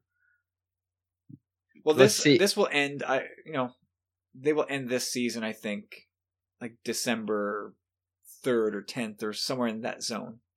They'll if that's the case, and imagine that there is no like this is it. Like it ends December, and it's like a whatever, like uh, eight, ten episodes. Like that's your season. Then that would be a clue indicating, I think, that something's going on with the movie as well. To me, Yeah, maybe. I I almost prefer. I mean, to be honest, I would almost prefer that they did that. I'd almost prefer that they just wind it up and have it somehow tie directly into Rise of Skywalker, which comes out like two weeks later. Yeah, keep it pertinent. Again, if this is the last season, we don't need too many episodes with like Kaz running around, like goofing around. Yeah, and it, it looks like that's being ratcheted back. It looks like the show is going to grow up quite a bit in season two. Yeah. Also, a couple of cameos, like uh, well, Poe Dameron is out, obviously. So there won't be. I doubt there'll be Oscar Isaac, except for maybe, maybe towards the end, if if we go post Rise of Skywalker, or I don't know. I don't know how that works, but likely no, no uh, Oscar Isaac. But they did bring in Lucy Lawless to do what to do a voice, and somebody else, like another big name, who's now I can't remember. Damn it. Oh well, it's not going to come back to me. But yeah, there's somebody else who is uh, going to be in season in season two. I guess that's sort of to. Uh... Oh, Joe Joe Manganiello. There you go. Okay. I don't know who he's voicing yet, but you know, there are a couple big names there. I guess to maybe support the loss or lessen the loss of, of Oscar Isaac and stuff like that. But uh, yeah, I mean, tons of stuff is coming. I'm super excited. Like we don't we don't have long to go. Like next week is D23. We're gonna live off whatever news comes from that for for a, good while, and then and then we'll be into September. You know that's that's gonna be a busy month. At least for me, that's gonna be a busy month. Then we're back in October. That's gonna be the you know, Resistance is back and then we're off to the races after that. It's going to be nonstop Star Wars. So any, anybody afraid that the franchise is in trouble or is dead, just uh, you know, hold your horses. Buckle for up, another, baby. hold your horses for six more weeks. We're gonna, it's it's gonna get crazy soon. But uh, that's it. That's uh, we're gonna we're gonna put a pin in episode 188 right here. We've gone we've gone pretty pretty long on this one, Corey. Yep, we did. It's your fault. Why is my fault? Well, you know. Okay, that's there you go. That's can't argue with that logic. Nope. You really can't. Uh, if you guys want to be part of the podcast, uh, you can send your questions to us at tumblingsaber at gmail.com. Send them in. You know, we, we've got uh, nothing else to do but answer your questions. So do that. Fire us up an email, send it over to tumblingsaber at gmail.com, and uh, we'll, we'll get that into a future episode. And if you want to help us out, uh, share this podcast with your friends on social media. Tell them that uh, we're, we're worth the time. And maybe go leave us a review as well on your podcast platform of choice. A shout out to Rob Wade of Talk Star Wars and of Emotionally 14 uh, for endorsing this episode and all parts, uh, all episodes of Tumbling Saber as part of the E14 endorsed program, which you can learn more about at emotionally14.com. And also be sure to check out our friends at the Star Wars Commonwealth Podcast Network. You can do so by visiting our website, which is starwarscommonwealth.com, or on Apple Podcasts as a podcast provider. All right, Corey, all that's out of the way. Where can we find you on social media? Well, I would like everybody to hit me up on Twitter at Chop Rules with the Z. And definitely join us in our closed and safe and friendly safe haven Facebook group at Tumbling Saber. Absolutely, come find us there. You, can you can hang out with uh, our whole group in there as we chat Star Wars. Uh, you can also find me on Instagram and on Twitter at Tumbling Saber, both places. Love to connect with you there. Uh, and also, this episode, uh, we want to just again dedicate the this episode to the memory of Steve Kirk. Uh, we love you, buddy. Um, we're gonna miss you a whole bunch. And uh, so that's it, everyone. If you enjoyed this episode, uh, we'll catch you again next week for episode 189, breaking down D23 and all the goodness that came for that. So uh, have a great week, everybody. May the force be with you.